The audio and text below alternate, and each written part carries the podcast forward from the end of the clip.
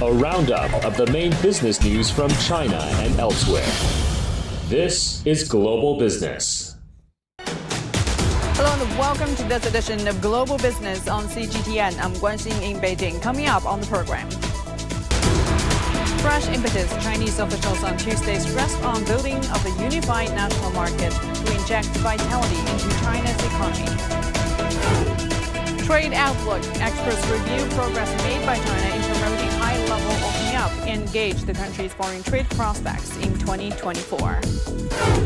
Costs of war, the conflict in Ukraine has weakened economies across the European Union, with Germany being more affected than others.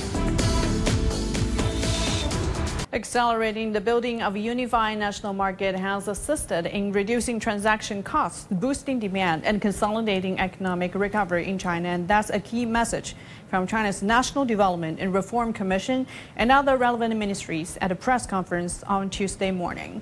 The N D R C said the government has made efforts to end local protectionism and unify a fragmented market.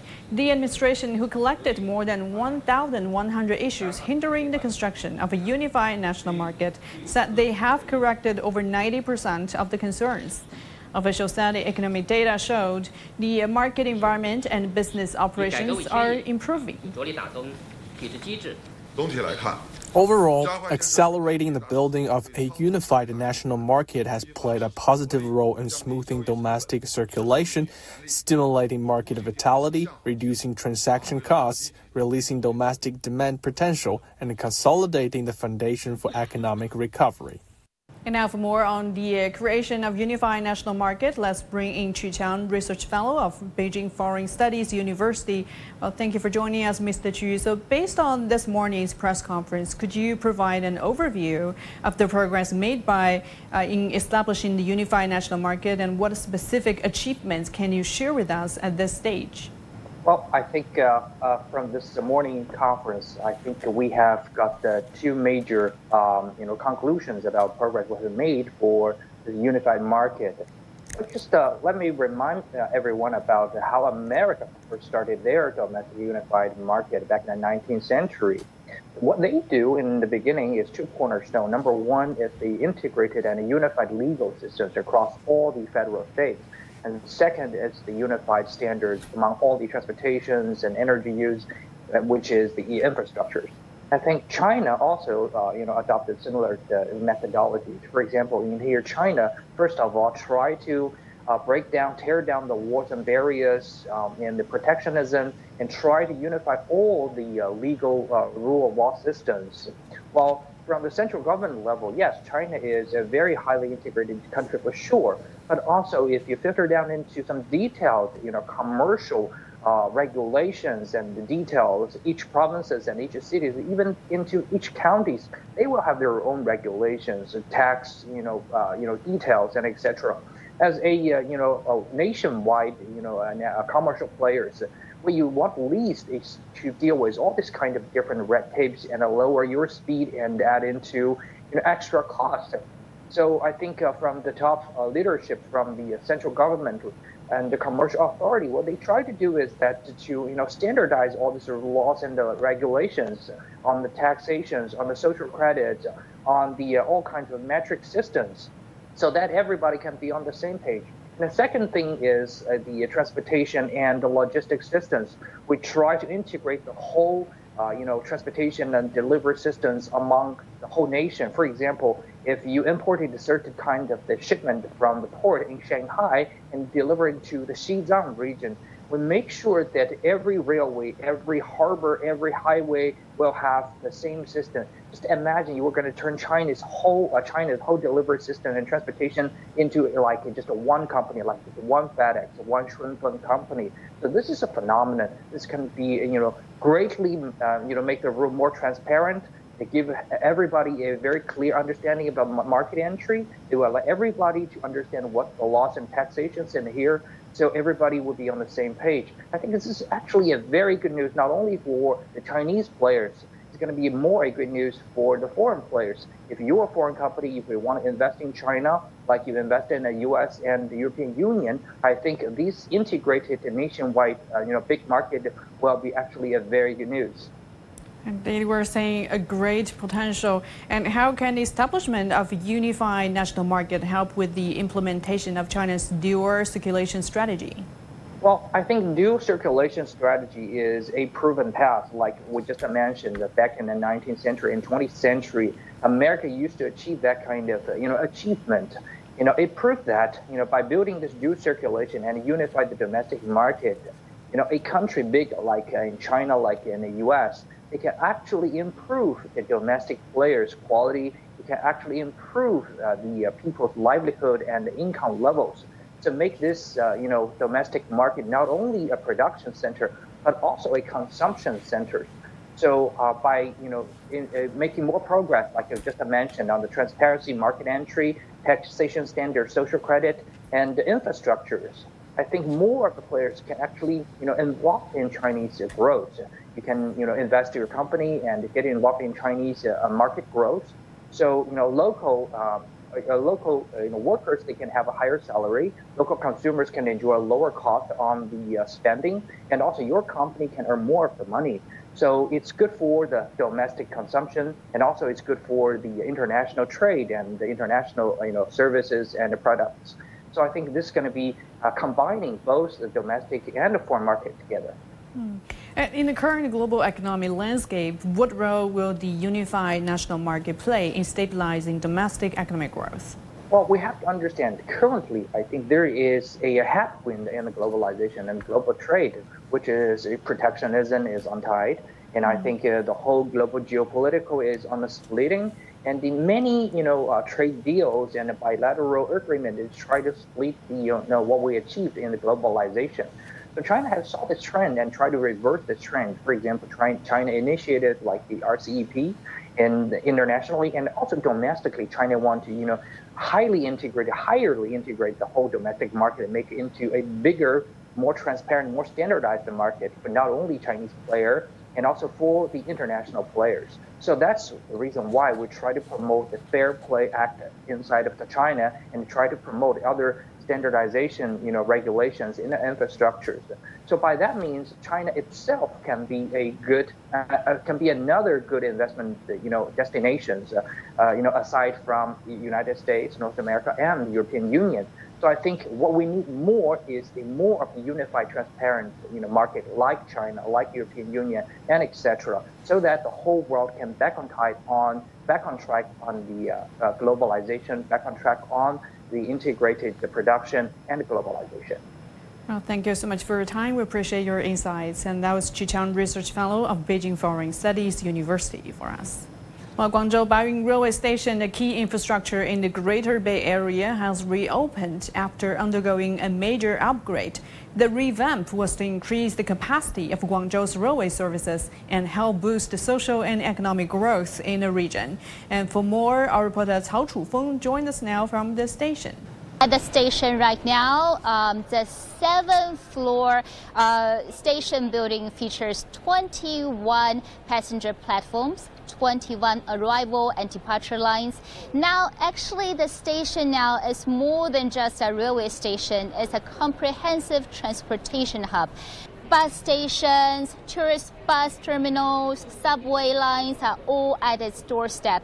It is designed in such a way that after passengers disembark intercity public transport, they can walk no longer than two minutes into this station. As China aims to have more um, this kind of comprehensive uh, transportation hub, uh, Baiyun Station is seen as setting a good example for following projects. Just last weekend, over two hundred thousand people passed through the Hong Kong-Zhuhai-Macau Bridge, and that's setting another weekend record for this year. And among them, eighteen thousand single-licensed Hong Kong and Macau vehicles passed through the bridge and entered Chinese mainland. Now the bridge is another key transportation project in the Greater Bay Area, and China is now encouraging more people to use this bridge, including opening group tours on a trial base.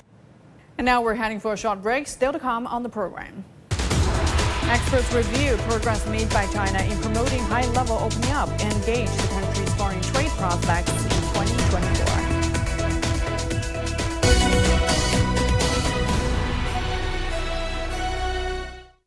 world economy as we know it is about to change. Global business reports highlight emerging markets, developing countries, and dynamic sectors worldwide.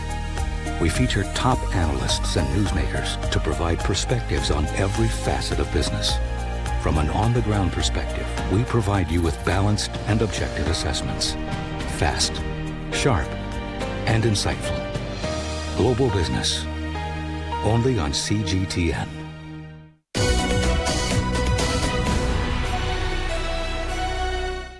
Well, China has granted six least developed African countries zero tariff treatment starting from December twenty-fifth, and ninety-eight percent of taxable products from Angola, the Gambia, the Democratic Republic of the Congo, and Madagascar, Mali, and Mauritania are now exempt from tariff when entering China.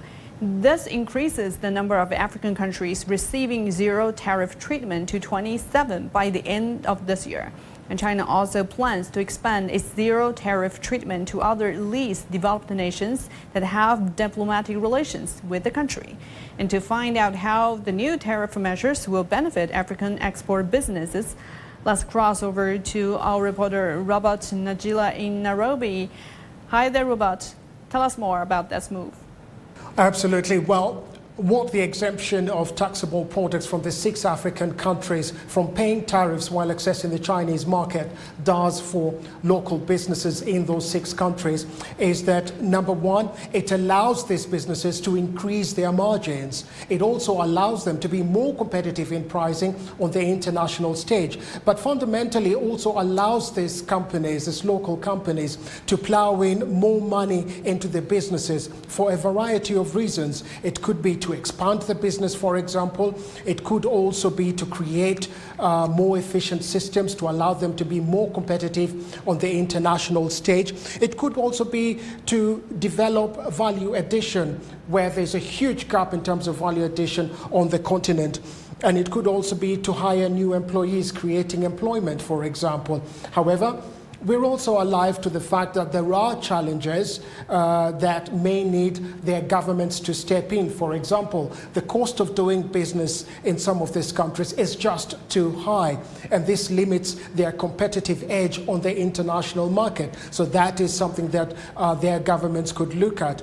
Uh, another uh, challenge is weak currencies. Post-COVID, a lot of these countries have very weak countries, which uh, make them lose, uh, make these companies lose their competitive edge on the international stage. So those are just some of the things that uh, they could look at. And then, of course, um, there is also another issue with raising capital. A lot of these com companies have uh, a challenge when it comes to raising capital uh, that they want to either improve their businesses or expand their businesses. So these are just some of the things. But overall, China has done its bit by encouraging uh, more business, encouraging these businesses to access Chinese markets so that they can be more competitive on the international stage. So it's up to these companies now to develop their systems uh, with some help from their governments. Well, thank you very much for all that information, or Robert, live for us in Nairobi. Well, China has been steadfast in pursuing high-quality opening up in twenty twenty-three. The substantial progress in the development of free trade zones underscores its commitment to expanding its opening up initiatives. During the first three quarters of this year, the trade volume within China's twenty-one pilot free trade zones exceeded five point seven trillion yuan, or about eight hundred billion dollars. That is an increase of four point six percent compared to the previous year. In June, the State Council issued a document encouraging the pilot F T Zs in Shanghai, Guangdong, Tianjin, Fujian, and Beijing to align with international rules. Meanwhile, China has hosted various high-level expos to attract global businesses.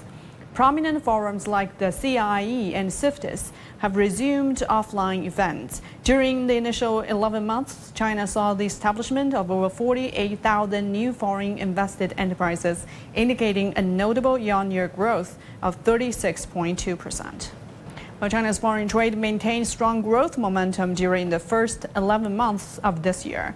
Official data showed the country's foreign trade came in at nearly thirty-eight trillion yuan, or over five trillion U S dollars from January to November, consistent with the same period last year. Meanwhile, exports rose to twenty-one point six trillion yuan and imports stood at sixteen trillion yuan. The trade surplus expanded two point eight percent on a yearly basis to five trillion yuan. Noticeably, over twelve trillion of mechanical and electrical products were exported during the eleven-month period. Officials from General Administration of Customs said they continue to observe favorable developments and more stabilize the groundwork of China's foreign trade. And for more on China's economy and foreign trade sector, let's bring in Liu Baocheng, Dean of the Center for International Business Ethics of University of International Business and Economics. Thank you for joining us, Professor Liu. Well, it has been reported that the yuan has surpassed the euro to become the world's second most used trade financing currency. What are the key expectations for R M B internationalization in twenty twenty-four? Well, the uh The pace of internationalization has been uh, very stable for the Chinese yuan. Uh, one reason is because of the heavyweight uh, exports to the whole world, and also the Chinese uh, uh, foreign investment, and particularly the outbound investment, is uh, uh, growing rapidly. And now we have also entered the, a lot of uh, swapping agreement with many other uh, currencies. So uh, I, I think one Uh, very practical reason is that uh, uh, Chinese banks have already built a global presence by uh, setting more of the uh, subsidiaries and branches around the world. So they're, uh, therefore, it's really there to uh, help to push forward the internationalization. So look at the uh, next year, uh, we can see that there's going to be a steady growth of uh, the uh, Chinese uh, R M B, uh, both as a uh, currency for settlement and also for uh, reserve, uh, because the distrust over the uh, U S dollar has been on the rise, given the uh, geographical, uh, geopolitical confrontation, and also the more weaponization of the SWIFT system uh, by the U S. So, uh, also because Chinese uh, uh, S I P system, the cross-border Uh, interbank payment system, is uh, uh, uh, gaining more momentum, and more of uh, the partner countries are uh, looking at R M B as a stable currency uh, to use and to uh, to calculate the value of international trade. So uh, we we do see that uh, there's going to be a steady progress for the Chinese uh, yuan for internationalization. Mm. And Professor Liu, how would you characterize China's foreign trade performance this year, and what were the highlights in twenty twenty-three, and what opportunities lie ahead?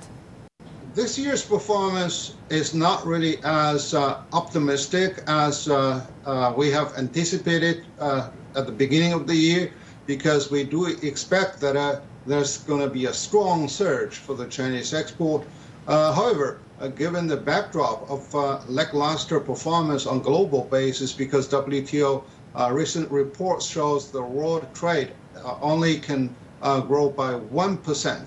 So it is not really uh, as bad as the uh, many other uh, really worry. Uh, we, we can also see that uh, the Chinese export structure is also uh, getting improved, uh, given that uh, more of the Chinese cars, more of the Uh, high-tech machine tools and uh, telecom equipments are uh, really taking the mainstay of the Chinese export uh, portfolio. And uh, in the meantime, we can also see that uh, the Chinese import is uh, really stepping up, and uh, particularly when we look at the uh, the recent the policy by further exempting or reducing the import tariff uh, on those Uh, You know, the healthcare products, and also uh, to give more of the uh, preferential treatment to uh, more of the Belt and Road countries, and uh, also that uh, when China is uh, uh, you know uh, giving more of the uh, the preferential treatment to more of those countries, and uh, we attract more of the foreign investment into China.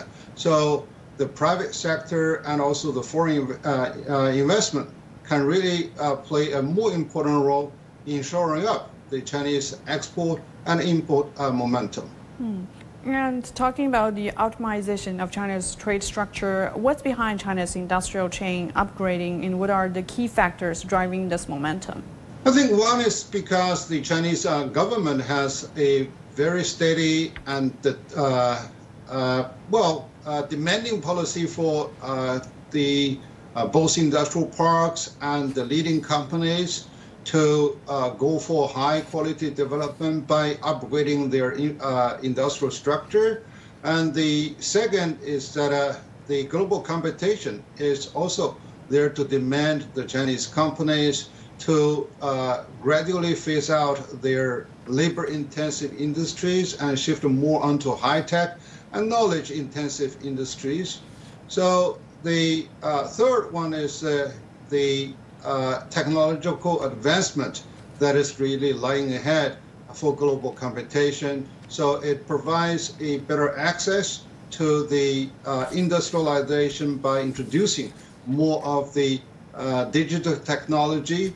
And so all of this uh, really are the three major drivers for China to upgrade its uh, uh, industrial structure, and also the Uh, Chinese, uh, the industrial parks are also playing a very important role in boosting um, uh, more of the inhabitant companies to move forward and upgrade its industrial mights.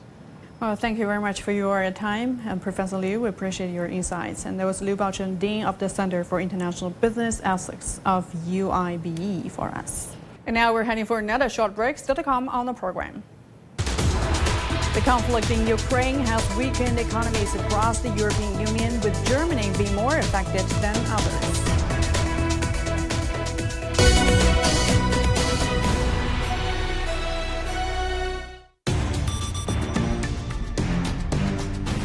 three sixty degree profiles of industry movers and shakers, tech mavericks, and policymakers. We drill down on their success. We ask how they set strategy and how they navigate in an increasingly competitive market. Real talk, real business. Join the conversation.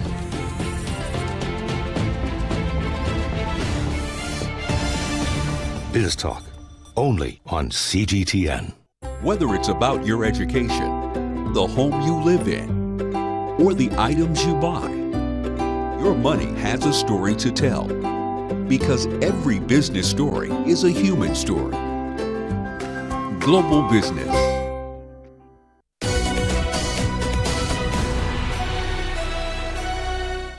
At a Supreme Eurasian Economic Council meeting, the Eurasian Economic Union and Iran finalized a comprehensive free trade agreement. Established in twenty fifteen, the union includes Russia, Kazakhstan, Belarus, Kyrgyzstan, and Armenia, all key partners of the Belt and Road Initiative. The primary aim of the agreement is to promote liberalization and the ease of trade in goods among the participating nations by reducing or removing customs duties, tariffs, and non-tariff barriers. It is anticipated that the trade volume will reach between eighteen billion and twenty billion U S dollars annually. As twenty twenty-three comes to an end, one thing that has not is the conflict in Ukraine and its negative impact on economies around the world. From Germany, Natalie Carney reports on how the nearly two-year-long conflict has affected the European Union's largest economy. It's no secret that the conflict in Ukraine has weakened economies across the European Union.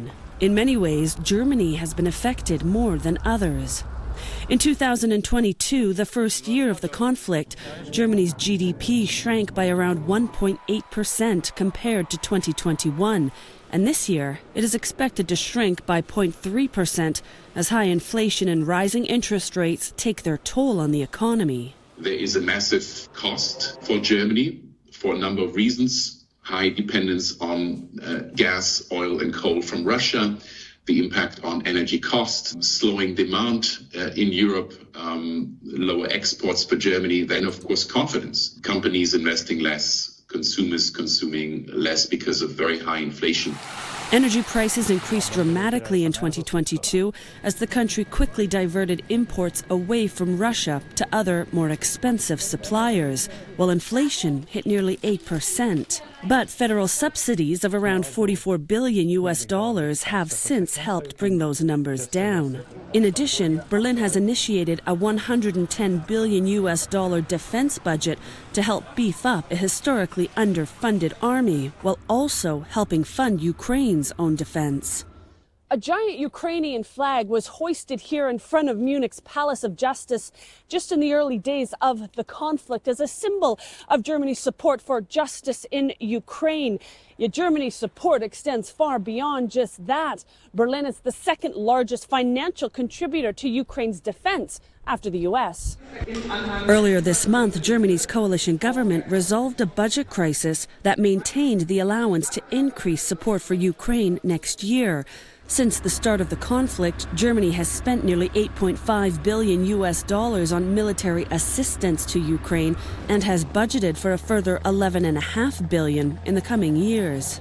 Should more be needed, Chancellor Olaf Scholz has said the government would seek an exemption from borrowing limits. If the situation worsens, for example, because the situation on the front deteriorates, because other supporters reduce their aid to Ukraine, because the threat to Germany and Europe continues to increase, then we will have to react. Millions has also been spent to support Ukrainian refugees in Germany. So there are about one point two million Ukrainian refugees in Germany today. Um, more are likely to come, um, and um, also that has seen a spending of close to ten billion euros on uh, living expenses, on housing, on um, language courses, helping them to integrate. While these economic measures have not stopped the German economy from falling into recession, they are, arguably, saving it from a deeper one and keeping Germany safe. Natalie Carney for C G T N in Munich. And that will do for this edition of Global Business on C G T N. I'm Guan Xing in Beijing. Thanks for being with us.